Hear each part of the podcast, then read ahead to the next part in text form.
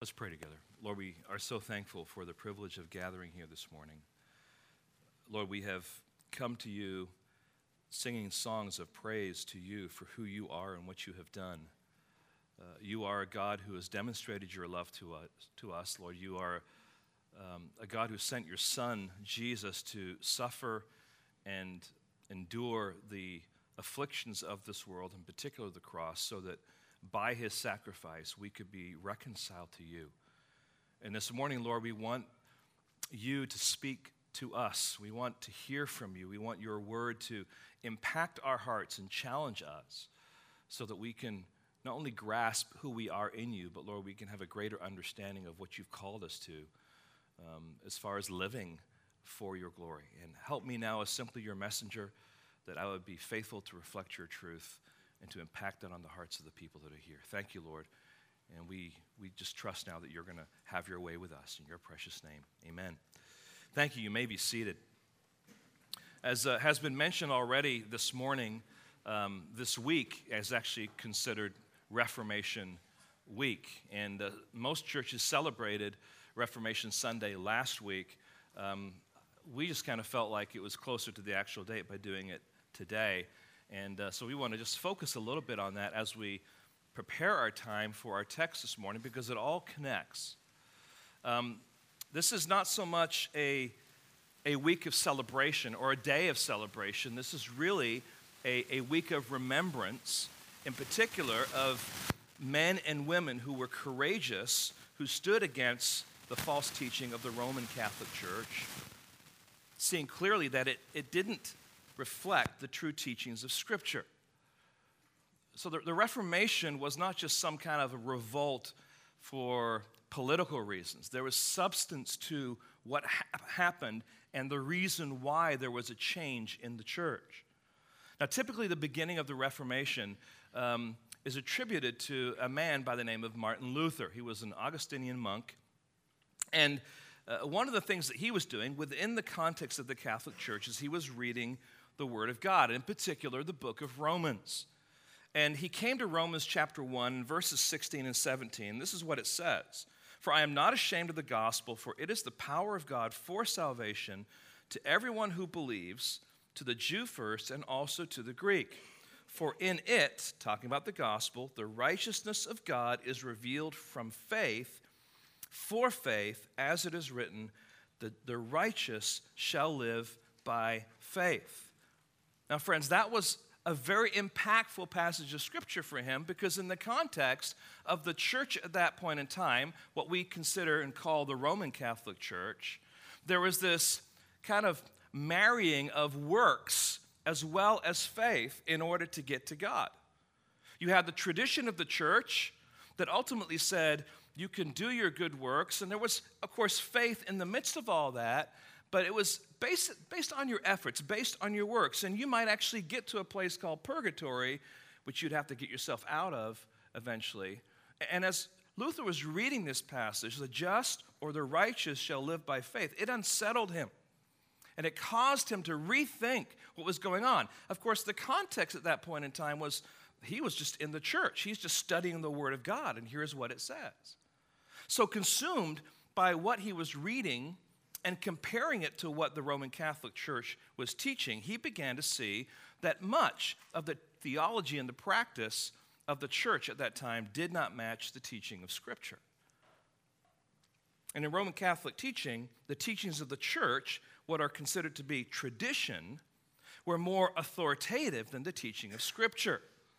Now, we see that in today's context. We see that in t- today's context because there is a new pope, Pope Francis. And this new pope is actually a more liberal pope, I'm going to say politically speaking, but even religiously. And there are many conservative Catholics that are really concerned because of his liberal leanings and tendencies, especially with the things like the homosexual agenda and the gay and lesbian agenda and other things that are going on, even climate change and that kind of stuff.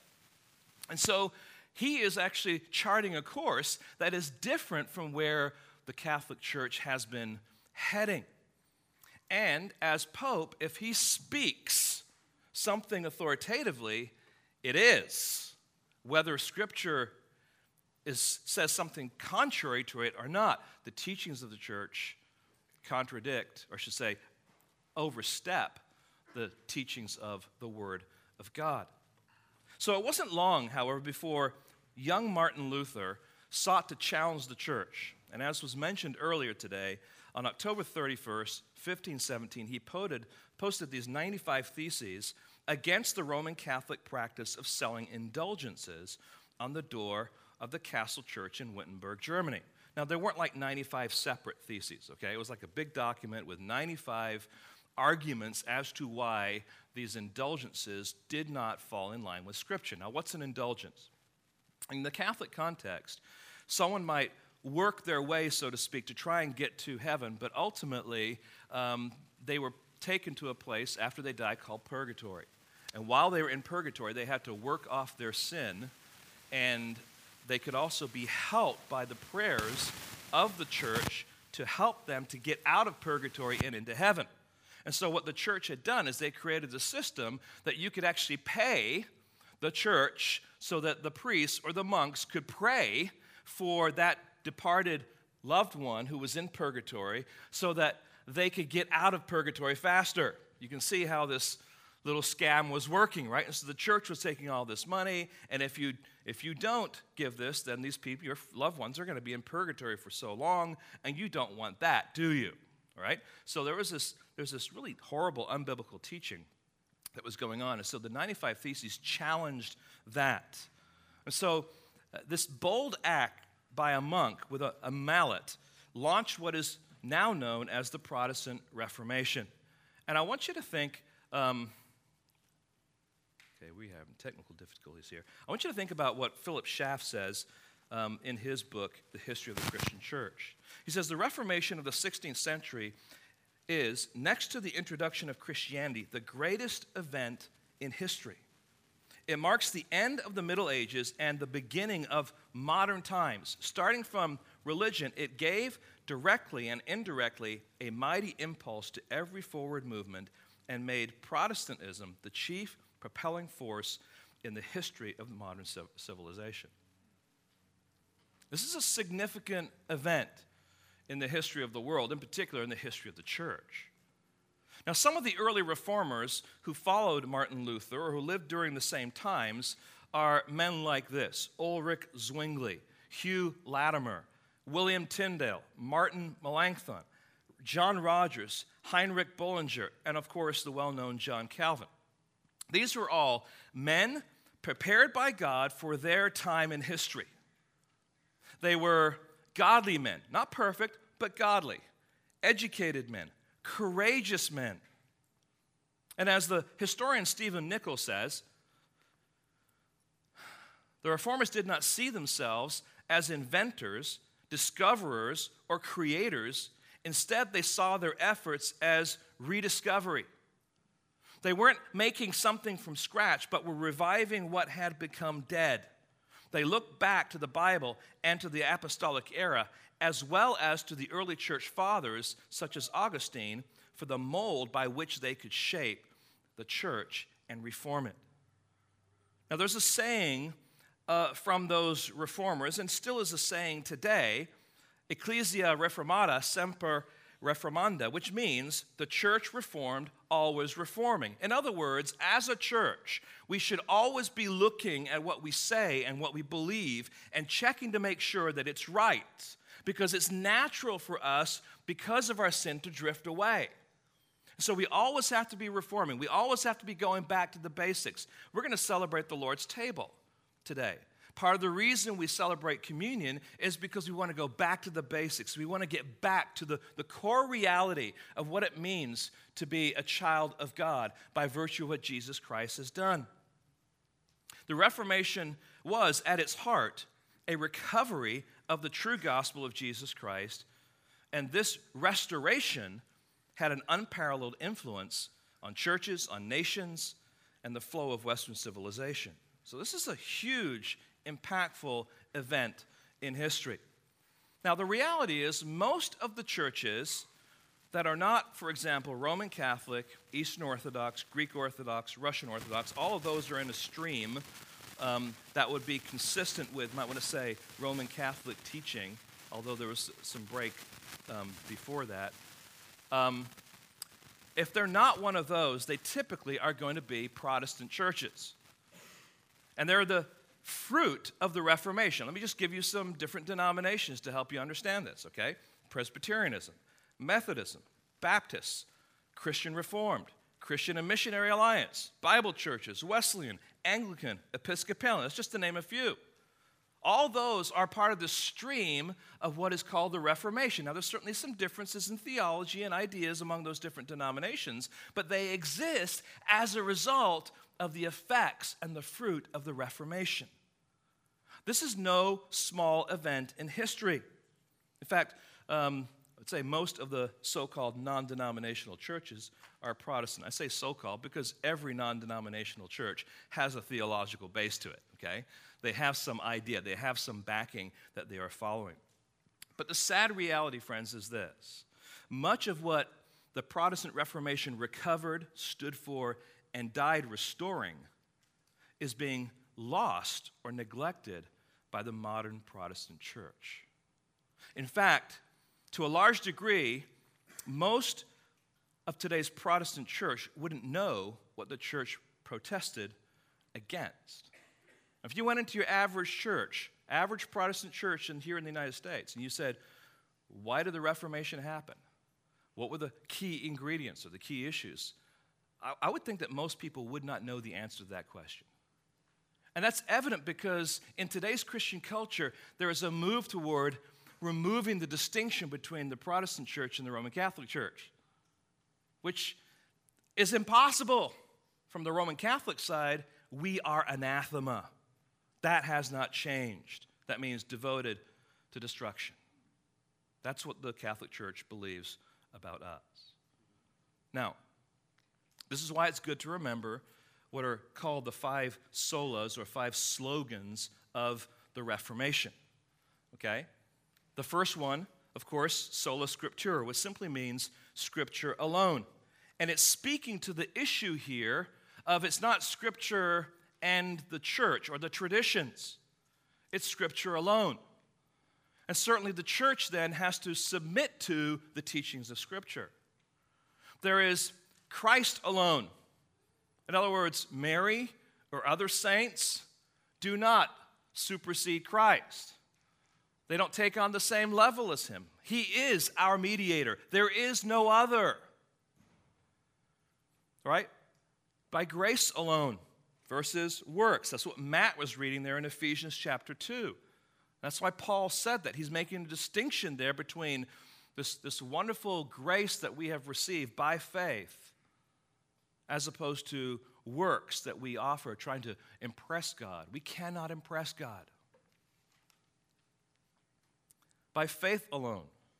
Again, this, this is entangled with works. It's by faith alone. And then for the glory of God alone. Now, those are five series of messages in and of themselves, right? That's, that's not the point here. But just to identify, these are the five slogans, significantly important, that came out of the Reformation. And as you go into various churches um, that, are, that are holding fast to those principles, you will see those posted usually somewhere in their church because they want to remember these five solas. And it's a good thing to remember that the, the Reformation was also marked by what we have been seeing already in 2 Timothy. For example, standing on the gospel and Christ's teaching without being ashamed, suffering hardship and enduring difficult trials.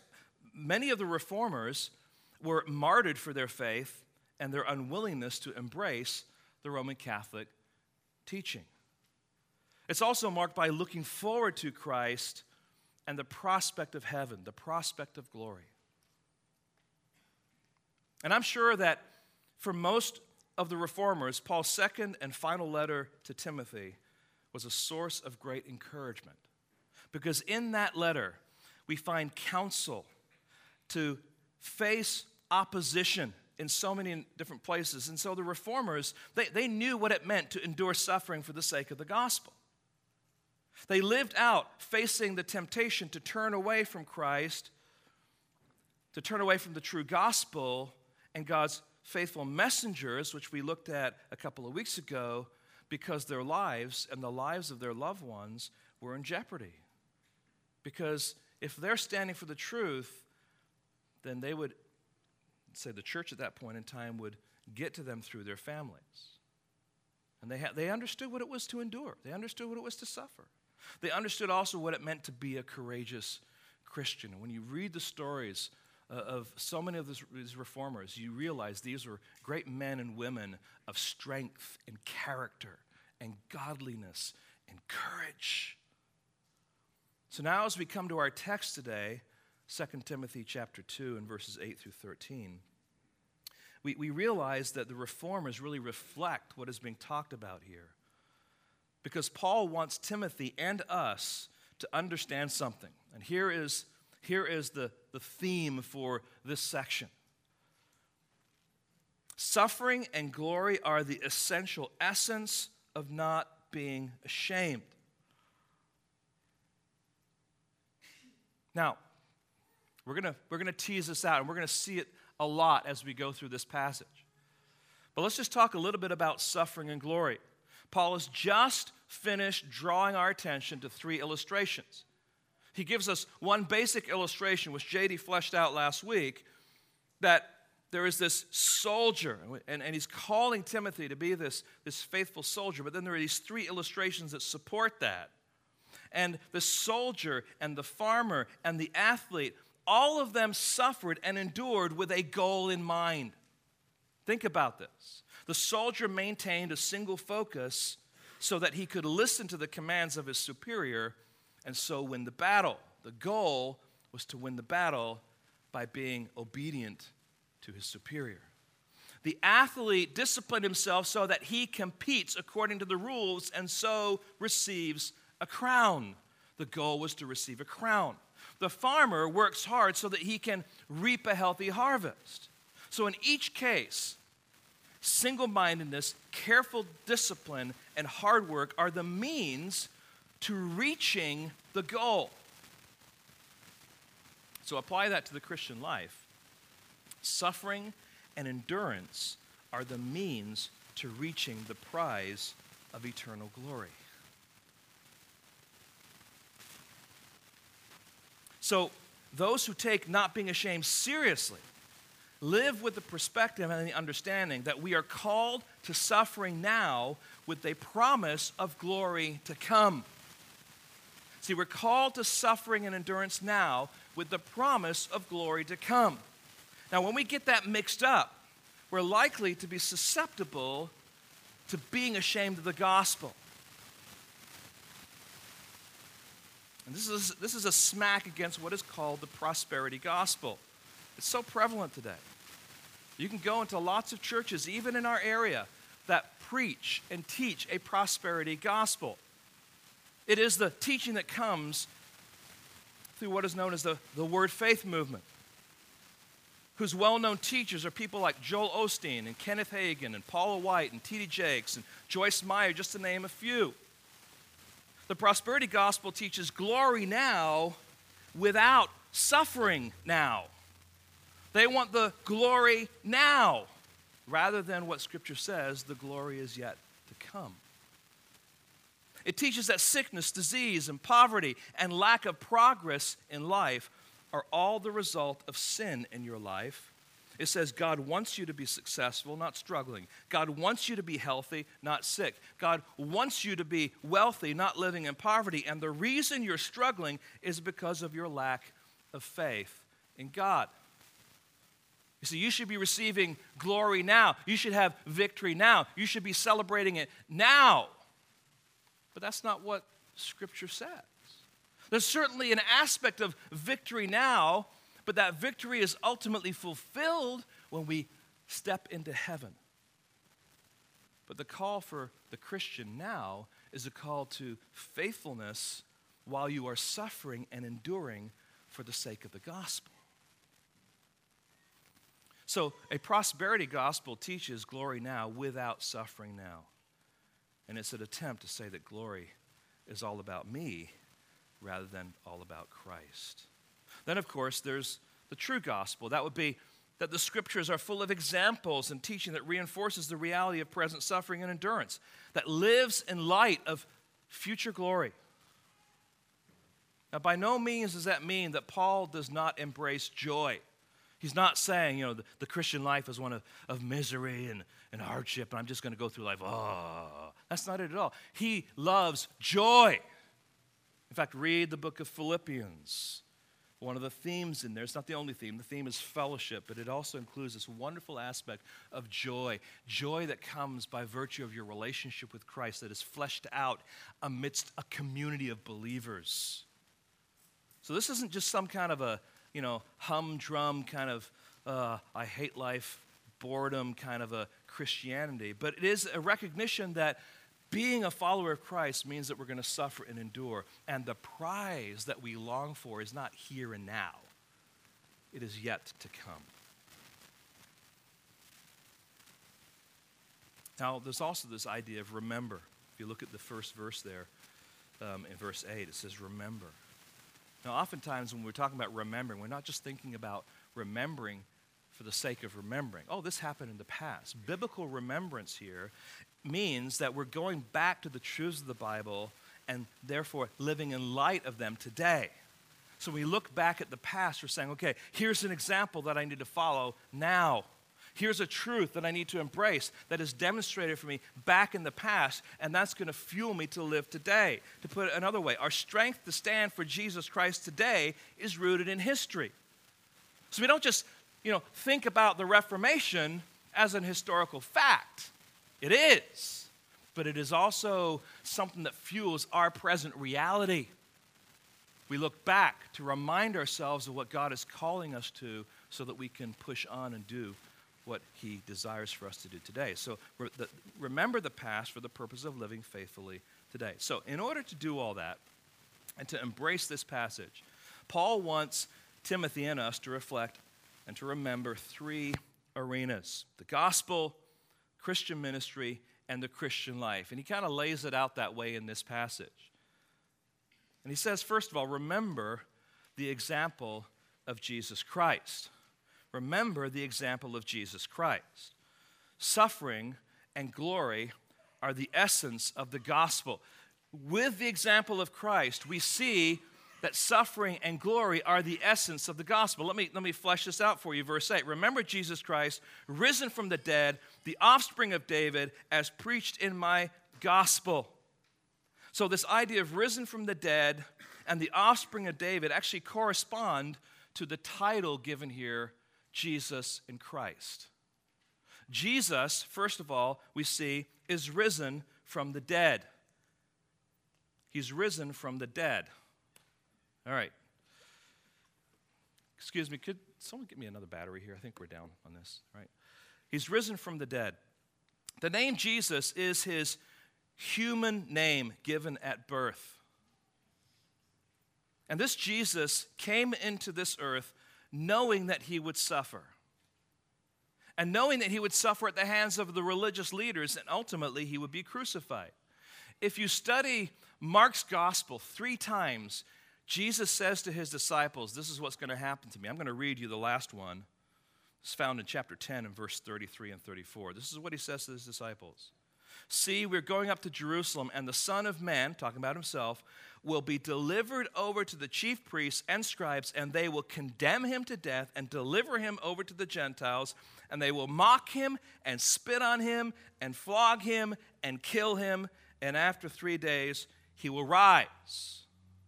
Jesus Christ, or Jesus, risen from the dead. So he suffered under the Jewish religious leadership and was ultimately put to death by crucifixion.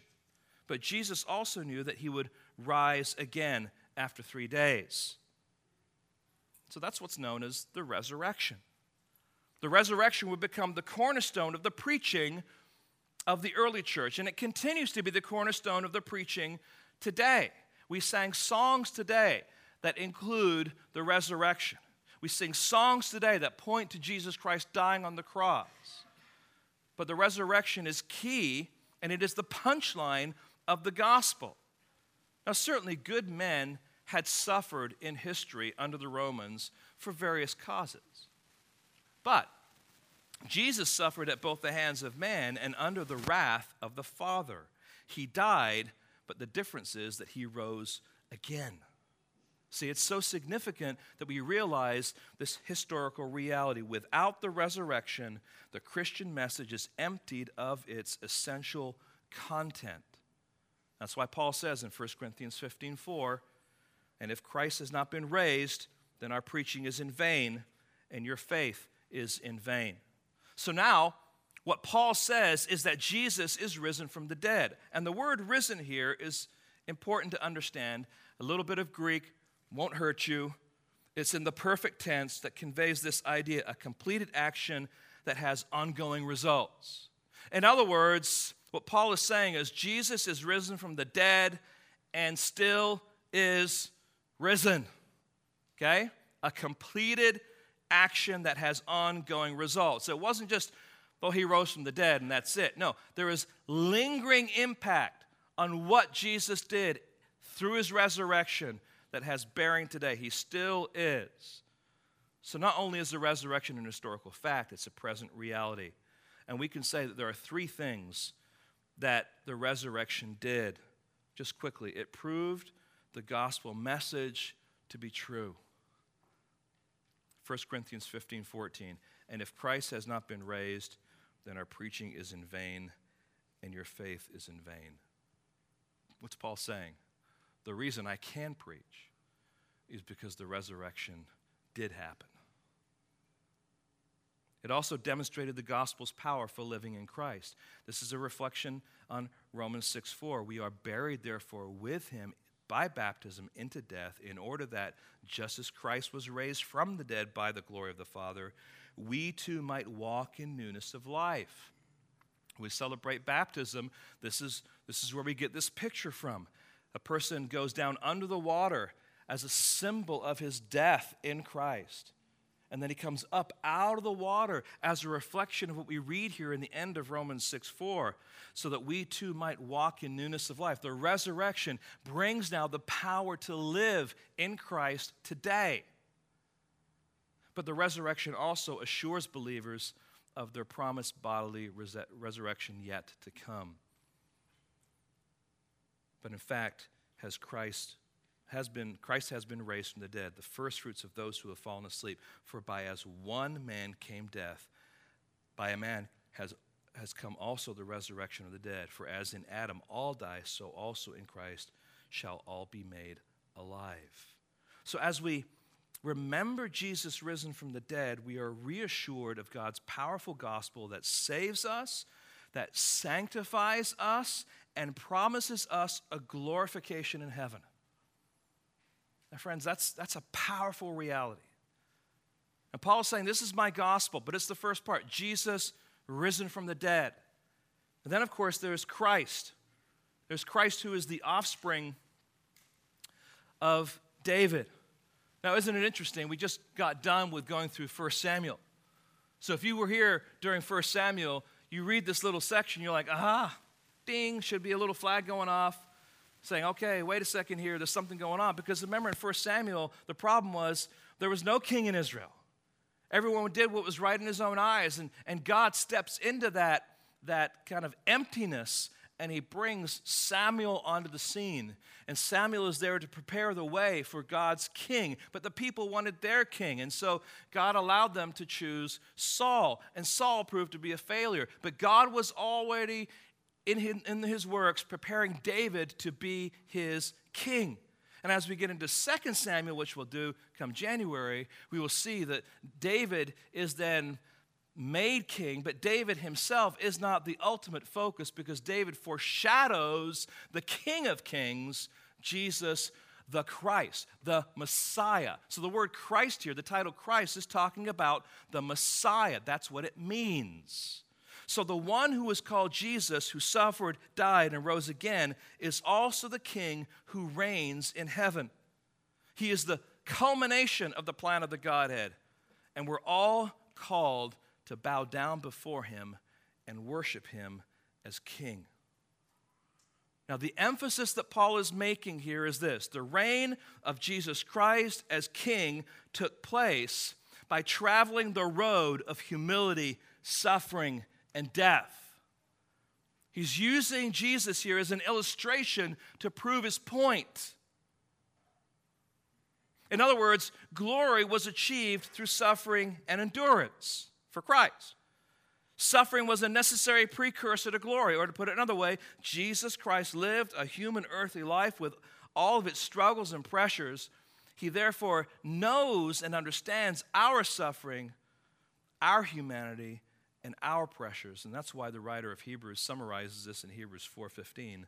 For we do not have a high priest, talking about Jesus, who is unable to sympathize with our weaknesses, but one who in every respect has been tempted as we are, yet without sin. Why? Because he suffered, he endured, but he always had heaven in mind. You see, Jesus Christ is the best example of suffering that leads to glory.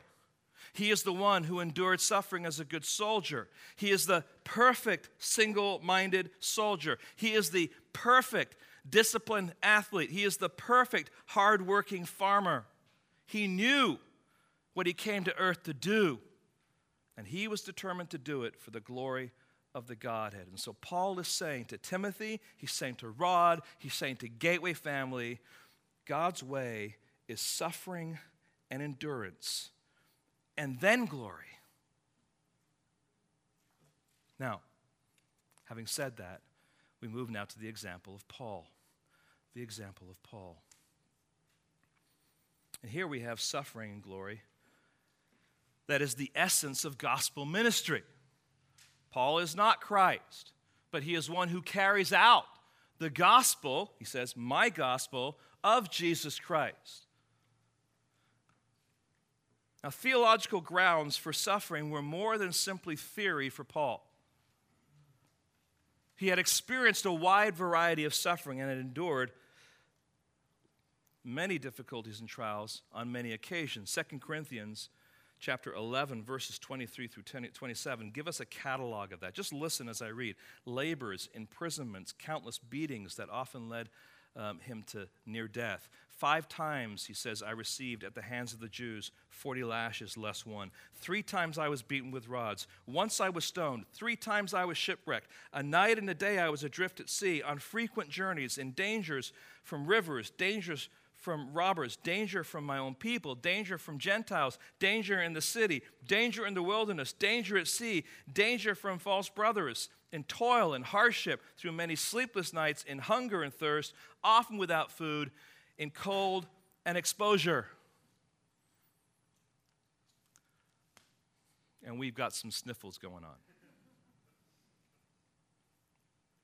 But Paul is emphasizing here the reality of suffering and endurance that is necessary for gospel ministry or for Christian ministry. So Paul is reflecting on his gospel. In other words, the gospel that he experienced, that he preached, that he labored to proclaim among the churches and with his fellow laborers. He says, This is my gospel, verse 9, for which I am suffering, bound with chains as a criminal, but the word of God is not bound. Therefore, I endure everything for the sake of the elect, that they may also obtain the salvation that is in Christ Jesus with eternal glory. So, what were the components of gospel ministry that Paul wants us to remember? The first one is this the struggle that God calls us to. So, he's just reflecting on, on himself. Paul was not writing this letter um, he was writing this letter from humiliating circumstances, if you remember. Not only was Paul being treated as a common criminal, but he was in this jail in chains. And this idea of this word criminal, I mean, this is a word that is used to describe someone who commits violent crimes murderers, thieves, traitors. And they were punished by torture. So just think of the context that Paul is in, and he's able even to get a letter out like this. So that is what chains is referring to and, and referencing. It's pointing to the fact that Paul had certainly suffered in many ways, but he was also suffering now. And friends, just, just hear this. Isn't it incredibly amazing that around the world there are Christians who are in jail simply for proclaiming the gospel? That's the crime they've committed.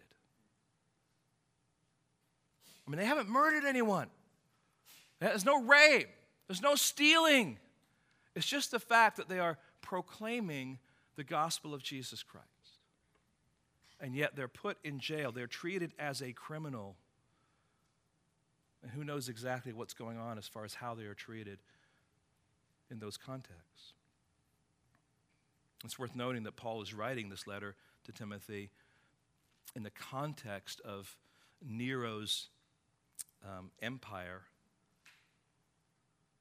Of course, he blamed the Christians for fire that took place in Rome and gathered them together for, per- for persecution, in particular for executions, primarily by lions in the grand arenas. So, Paul is the leader of these Christians in Rome. This is suffering, this is endurance. Paul knew the God he was serving. That's what he says earlier in chapter 2. He's convinced that God was able to keep working through him until God chose to remove him from this earth. So Paul was aware that he may be bound in chains, but get this, but the word of God was not. What a great picture. What a great perspective to have when you're in the middle of gospel suffering. You may be in chains, you may be in jail, but that doesn't stop the gospel from doing what it does. What a promise Paul is proclaiming about God's word. So that leads us then to not only the struggle that God calls us to, but the power God is committed to. The word of God is not bound. I remember as a youth pastor, I, I read this, this newsletter I was reminded of it this week as I was studying for this passage because one of the commentators mentioned it. But it's a story that just to me is very impactful, in particular because I've been to Russia a few times. But there's an organization called Co-Mission. This is written by a, lady by the name of Andrea Wulf, and she's just talking about the experience that they had there. They were going into Russia, and they were trying to bring Bibles into a particular city, and they were having difficulty doing that. And someone, a Russian, said, Well, there's a warehouse over here where they used to take things that they were, you know, from, they took from people who were Christians and stuff like that. And they went to this warehouse and it was full of Bibles. And so they hired just people to come, in particular guys, usually college age guys, to come and just be a day laborer for that day, to come and to help them gather these Bibles and put them in trucks and take them where they needed to go. And there was one young man in particular, he was a, a, a college student and he was just hired for the day, and he was a, a skeptic. Um, you know, certainly a, a reflection of the culture of Russia at that point in time. And as he was in there, he disappeared. And they found him off in the corner weeping. And in his hand was a Bible. And he showed them the Bible. And in that Bible, in the flyleaf of that Bible, was his grandmother's name, whom he knew had prayed for him for years. Okay, now, God is an incredible God in his providence and his sovereignty to bring about a situation like that. But it's evidence of the fact you can try and stamp out the gospel, but you can never, ever do it. Because the word of God is not bound. The word you have in your hand is a powerful thing. It is a powerful word, a breath of God to mankind. It is not something that man can ever stomp out, it will always find its way. And that's why, even in countries where Christianity is even outlawed, there are Christians who are opening up the word in quietness, in private, in secret. So, in the midst of suffering gospel ministry, is this powerful word of God. It is the gospel. It stirs hearts, it convicts sinners, it calls the elect, it strengthens the body of Christ. And so, this word of God is that gospel. It's what Paul preached. It's what Paul entrusted to Timothy to entrust to faithful men. It's what Paul guarded and was calling Timothy to guard. It's what Paul explained as he laid down the pattern of sound teaching that Timothy was to follow. It's what Paul called Timothy to think on.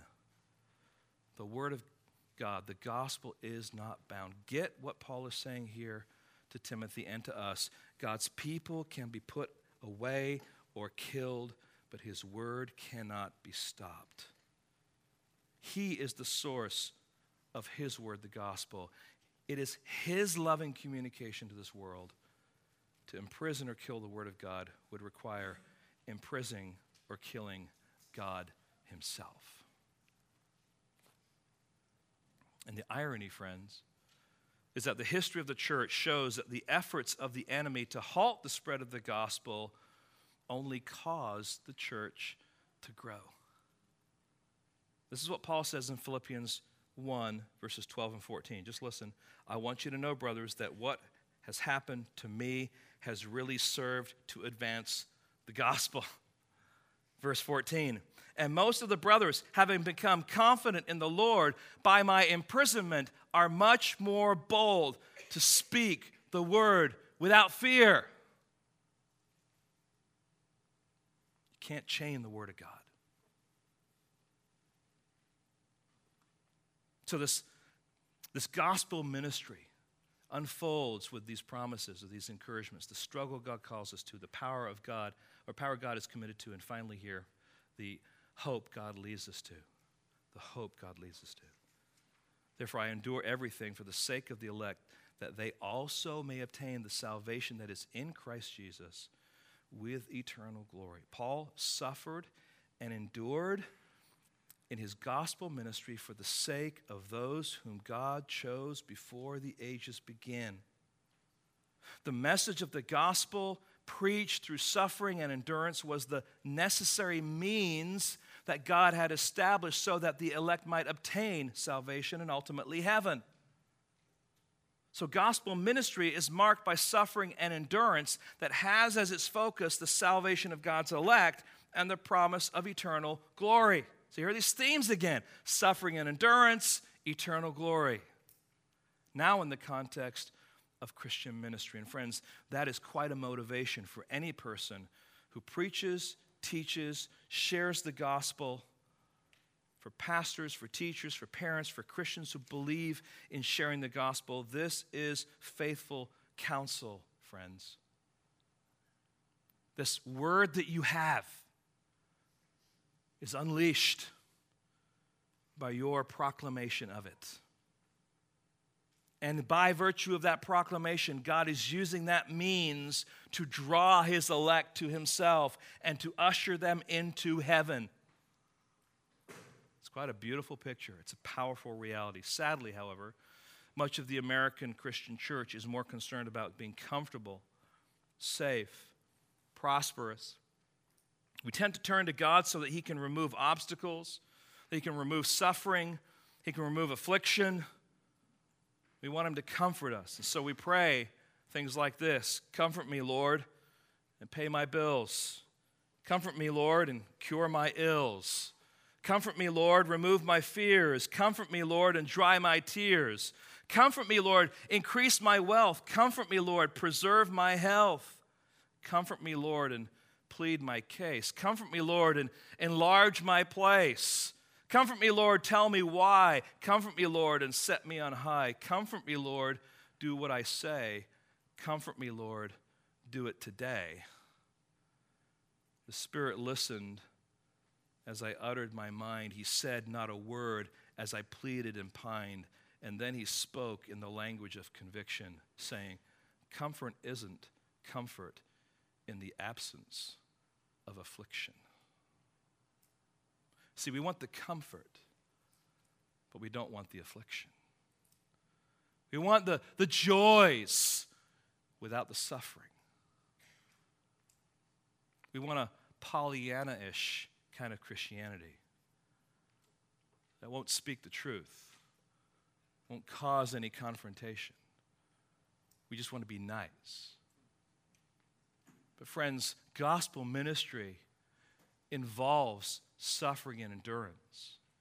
But that is the means, that is the road by which we get to glory. That's the road by which those that we minister to get to glory. So it's important that we hear what Paul is saying to Timothy and us. Suffering and endurance is worth the prize of people's salvation and their joyous entrance into heaven. When I think of suffering in the ministry for the sake of the elect, there's a number of stories I think of, but two that come to mind that I think may be helpful for us here. The first one is the whole story of Jim Elliot and the Auca Indians. Here are these five missionaries and their wives and their families going off to Ecuador with a plane, planning out their desire to reach these, these jungle peoples and so they get there, they prepare, they live in the area for a while, they anticipate the day, they're excited, they're praying, they're rejoicing over the opportunity. They do some flyovers, and finally they see this beach that they can land on. The five guys are in the plane, they land on the beach, they get there, and the first day they're able to interact with a couple of ladies. They're there for like five days. On the sixth day, these two ladies come out of the woods to meet them and so they're like, oh, this is, this is great. Maybe there's something that's going to happen here. And as they're walking across the river to these ladies, the men of this, this tribe come with spears and all dressed up in their battle regalia, and they spear these five men to death. All of them had guns, but they had committed to one another that if their lives were in danger by these people, they would not use them to protect themselves from the possibility of death. See, there's an example of suffering and endurance for the sake of the gospel because what happened next is the rest of the story. With the five men dead, and of course, if you were around during that time or aware of it, you heard it on the news, but two of the wives and one of the daughters, Jim Elliot's daughter, um, began to make inroads to these villages. And two years later, they're actually living in this very same village. And as a result of that, there were people that were turning to Christ in the context of those villages. The point there is glory for these people groups came as a result of suffering and endurance. Another one, a little different, considerably different, um, is in the life of Charles Haddon Spurgeon. You may know him, he's often called the Prince of Preachers. But when he was 22 years old, um, he almost quit the ministry. Now you have to understand, at 22 years old, um, Spurgeon was a very, very popular preacher. In fact, almost every week or a couple times a week, there were disparaging articles in the newspapers about him, what he taught on Sunday, and what he was saying. So much so that his wife would not allow him to read the newspaper. She would catch it before, he, before it came in, and she would read it, and if there was anything bad, she would remove it because she didn't want to discourage her husband. So at 22, it's just hard to imagine, isn't it? 22. And, and, and it was not too long after that, October 19th, 1856, um, that he would suffer in a way that would be that would affect his ministry until he was called home to be with the Lord. Because of his popularity, he was forced to rent a facility called Surrey Garden Music Hall. And it held about 12,000 people. But there were so many people that wanted to come in that there were about 10,000 people outside the doors hoping to hear this Prince of Preachers preach. And as he began to preach, someone in the crowd yelled out, Fire! The galleries are giving way, the place is falling. And all of a sudden, there is pandemonium. People trying to get to the exits. And because of the crowds outside, people couldn't get out. And people were stampeded.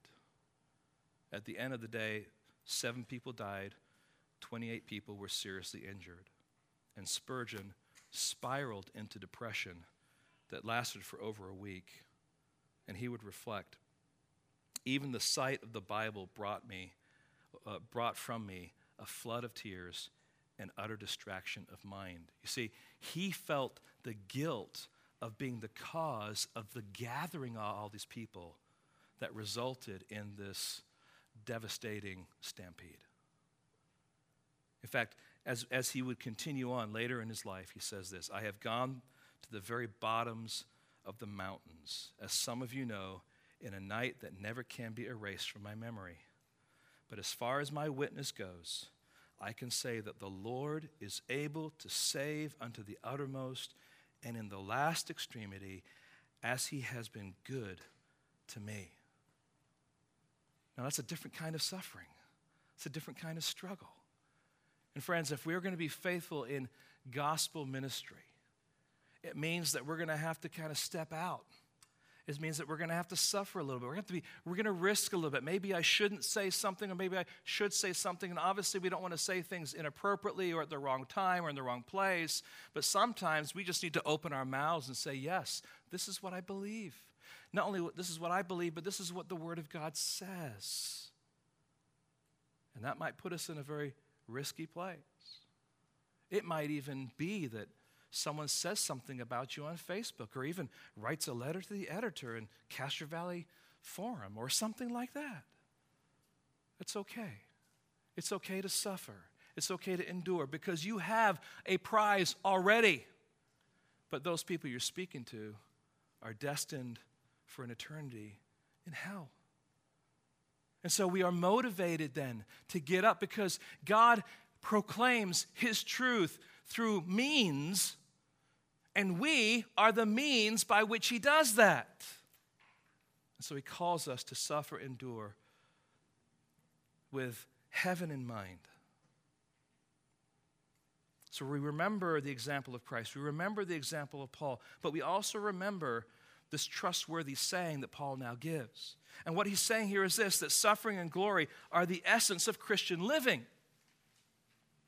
This is a trustworthy saying. And this is probably part of a hymn or a creed that was established in the early church. It's widely accepted.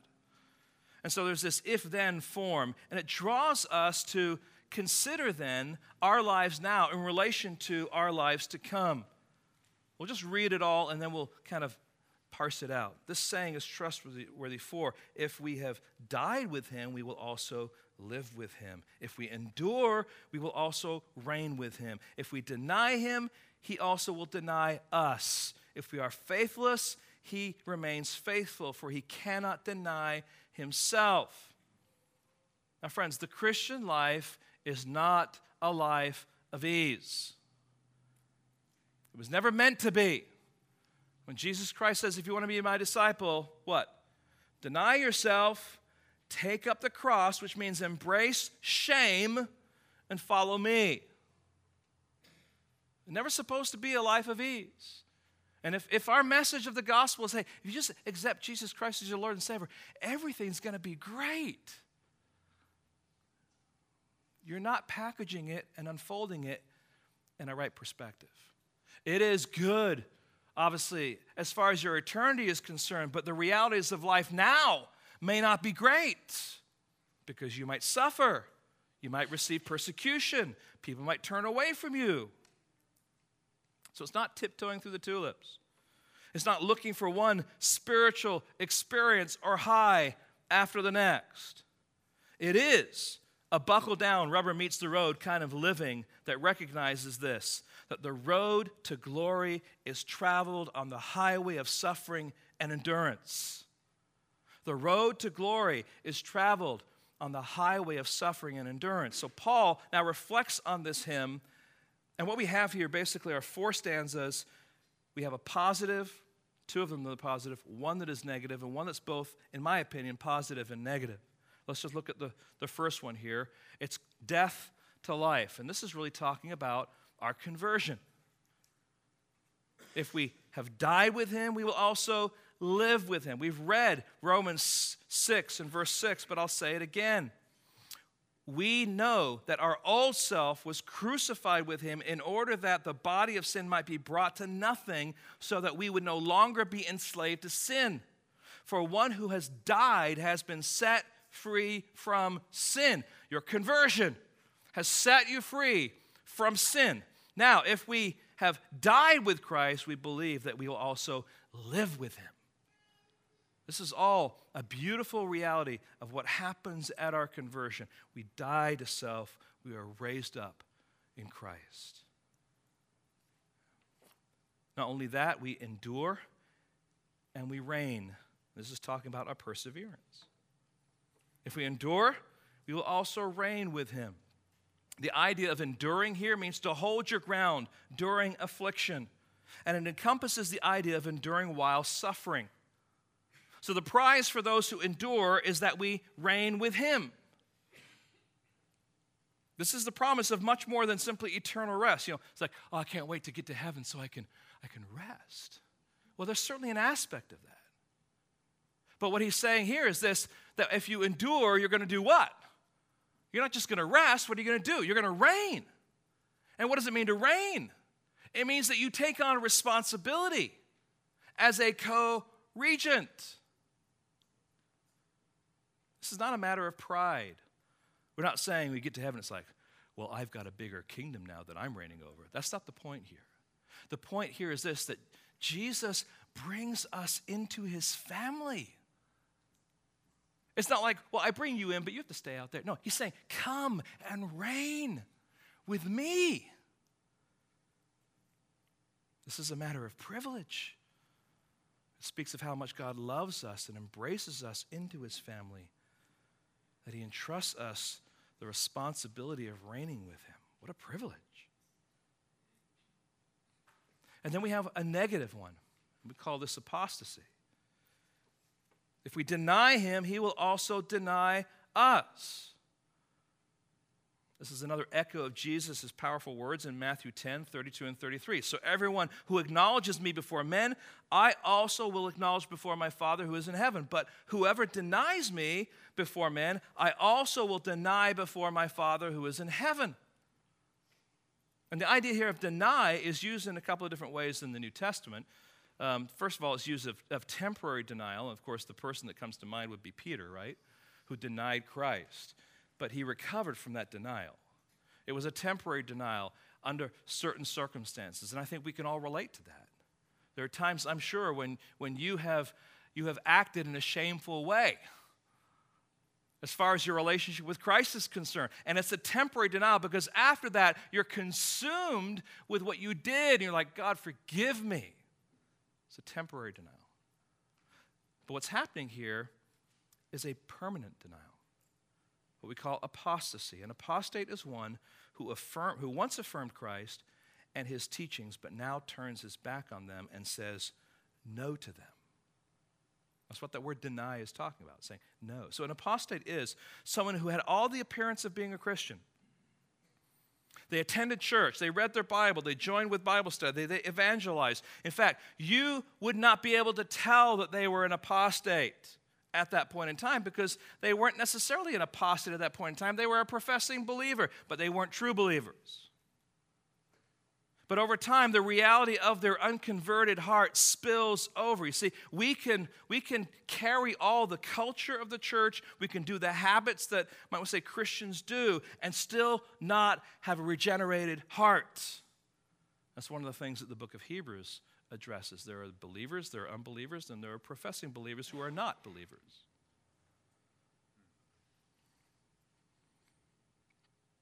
In the end, the apostate turns away from Christ and disowns him and his teaching. It wasn't that they were converted and lost their salvation, they were never converted in the first place. Now, friends, people don't like to hear that.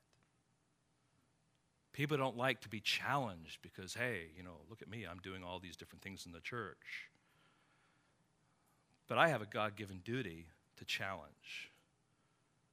Not in a harsh way, but in a realistic way. It's easy to have the form of following Christ, but that's all it is. And you pride yourself on the things that you have done in your heart, you're still saying, God, I want to impress you. I want to impress you. Look at how good I am.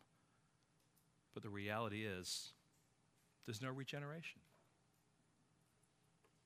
And friends, that's a sad reality, isn't it? To be sitting under the preaching of the word week after week, singing songs of praise, serving alongside true believers, members of the church, but not ever truly being converted. What a privilege scorned. I just, I challenge you do some soul searching. Don't play around with this. And don't allow your pride to get in the way of coming before God and saying, God, forgive me for having the form of godliness, but not embracing you as my Lord and Savior.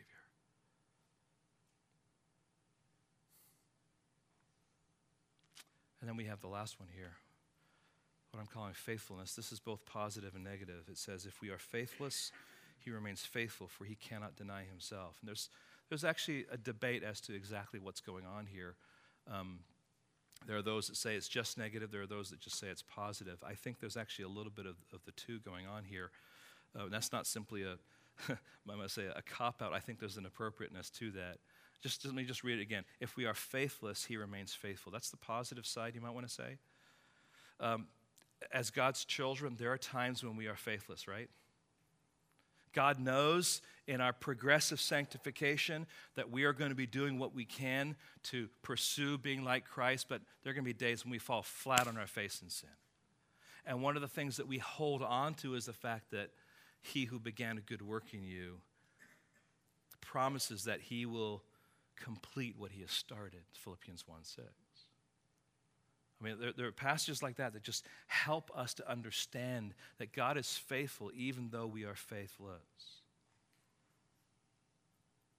But I think it's also important for us to recognize the negative side to this because, listen, God, God is faithful to his promises. And if God promises that if you reject me, what is, what is he left with?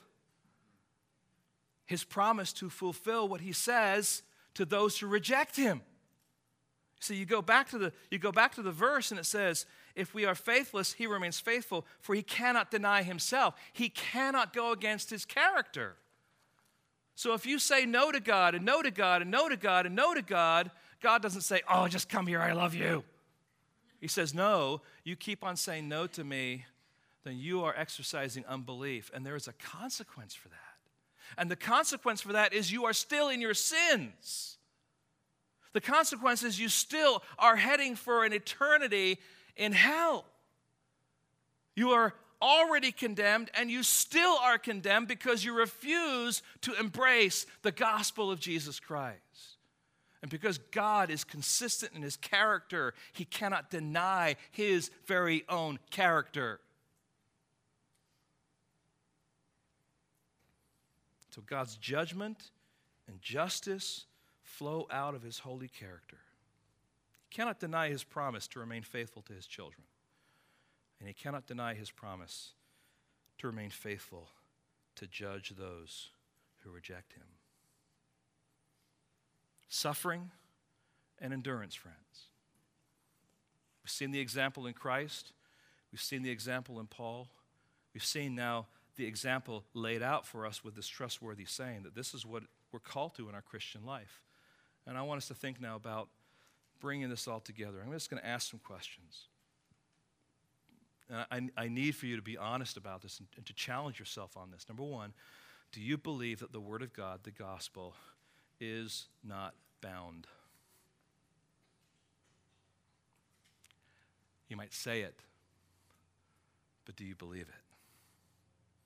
Now, listen, as a pastor, you don't want to hear about my thoughts, my opinions, my ideas, my stories, independent of the Word of God. It is the Word of God proclaimed that is the power. It's not the stories of Rod and his life. You understand that? My job is to be a preacher of the Word, in season, out of season, to allow it to rebuke, to allow it to comf- confront or to comfort or to challenge. It is what I preach. Now, I know that I'm a, I'm a pastor teacher, and that's not necessarily your calling, but you are called to carry the gospel. You're called to minister the gospel, whether that be in the context of your home, whether that be in the context of your greater families, whether that be in the context of, of, of work, or even in church, or in your community, whatever it might be, wherever God places you in your sphere of influence, you are a messenger of the gospel. You are a missionary called by Him to take the gospel of the good news to those who don't believe. Do you believe the power of the gospel, that the Word of God is not bound? And if you believe that, then probably you will proclaim it, you will speak it, you will find ways to allow it to come into conversation in an appropriate way, not something that would contradict maybe I'm going to say you know standards at work and things like that but as a relationship just hey this is why I do what I do. This is how I get through the circumstance. It's the gospel. It's Jesus Christ. You're you're just proclaiming it. Wherever you go? It is the worldview that you have. I mean can your atheist neighbor coworker friend be penetrated by the power of the gospel?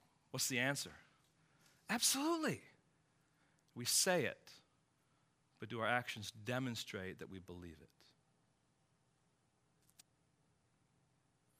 Now, by no means am I asking you to go to your neighbor and just blast them with the gospel. What I'm saying is trust that the gospel does work. God is working through it. And that little by little, as you speak, as you talk, as you emphasize, as you live your life in such a way to, to adorn the gospel. It is at work. Number two, is there evidence of gospel suffering? Is there evidence of gospel suffering and endurance in your life? Or are you coasting, satisfied with your comfort? Now, I want to make a distinction here.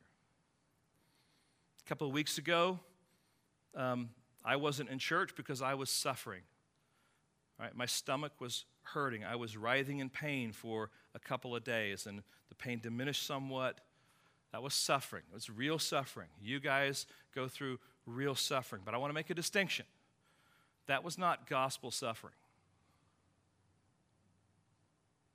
Gospel suffering is suffering that comes as a result of doing gospel ministry. Okay? So the question is Is there evidence in your life of suffering and endurance because of the gospel? Or are you coasting, satisfied with your comfort? And I think this is a battle, friends, that we have. We are more concerned about our comfort, and I'm speaking about myself, more concerned about our comfort, more concerned about uh, our, our world being satisfied rather than living life in such a way that we're willing to take shame, we're willing to take endurance, we're willing to take suffering for the sake of the elect. Number three, is your hope in your immediate circumstances? Or is it in the certainty of what is yet to come in heaven? Where's your hope? How much do we hold on to the certainty of heaven, that that gives us the fuel to live out the gospel now. I love the book of First Thessalonians because it's basically Paul's instructions to a church to live in light of the coming of Jesus, to live in light of the promise of heaven. To have, you want to say, one foot in heaven but also one foot on this earth. And so you're saying, I know where I'm going, I know what is yet to come. And so I'm willing to endure. I'm willing to face this. That's hard. I remember going to the hospital a few days after I started to get sick and got the call from the doctor because we did a test and was like, come to emergency now. And of course, in my mind, I'm thinking, oh no, what's happened? And I'm thinking of surgeries and all this kind of stuff. And you know what? I'm a wimp. I, I don't want anyone poking anything in me and going through surgery and that kind of stuff. And so I didn't want to have to endure that kind of stuff. I just wanted to get better, right? Now, similar context. As Christians, we just as soon not have suffering We'd just as soon not have to endure. We just want the prize. But God calls us to live our lives as faithful soldiers, willing to endure and suffer so that the prize can be reached. I'd invite you to turn your Bibles as we bring this to a close now to Hebrews chapter 12. I want to read the first three verses. This is not only the end of the sermon, this is also preparation for the Lord's table. Because the last thing I want us to consider is this remember, this is all about remembering. Remember Jesus Christ who suffered and endured what we deserved. He did that for our salvation. Listen to Hebrews. I'm reading from the New American, so it's going to be a little different. Therefore, since we have so great a cloud of witnesses surrounding us, speaking about all the example from chapter 11, let us also lay aside every encumbrance and the sin which so easily entangles us, and let us run with endurance the race that is set before us. Fixing our eyes on Jesus, the author and perfecter of faith, who, for the joy set before him, endured the cross, despising the shame, and has sat down at the right hand of the throne of God. Does that sound similar at all to what we're reading here in 2 Timothy? For consider him who has endured such hostility by sinners against himself, so that you may not grow weary and lose heart. Friends, suffering and endurance is not a great message, is it? so don't lose heart because you have something far greater awaiting you. Jesus did it, Paul did it. And God calls us to live our lives embracing suffering, embracing endurance with the certainty and the promise of heaven yet to come. Lord, help us today. As we contemplate the power of your word, the power of your gospel, Lord, that changed us. As we were wandering in our lives, Lord, just heading in our own direction, doing what we wanted to do, in various ways in this room. You have entered into our lives. You have breathed new life into us. You've moved us and, and in such a way that we are dead to self and now alive to Christ.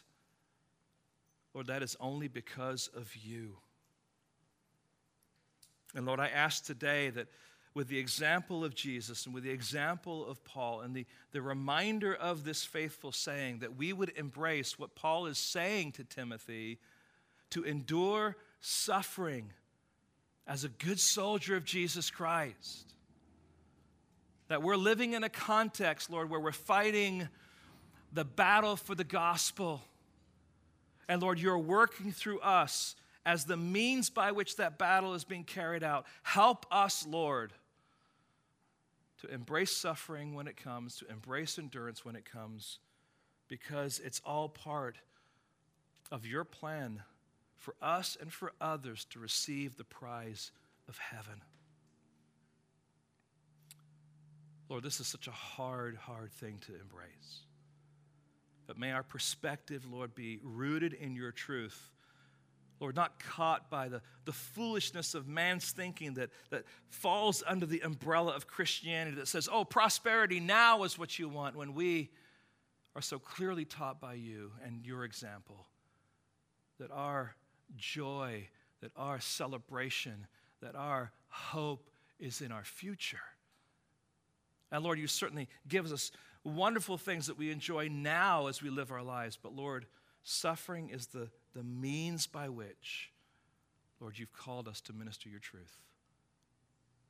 And so, Lord, even as we take the Lord's Supper today, may we be reminded, Lord, of what you have done as you went to the cross the mocking you endured, the, the scourging, Lord, that was done against you, the way that you were um, ridiculed by that crown of thorns. And yet, Lord, you went to that cross and you did it for our sakes.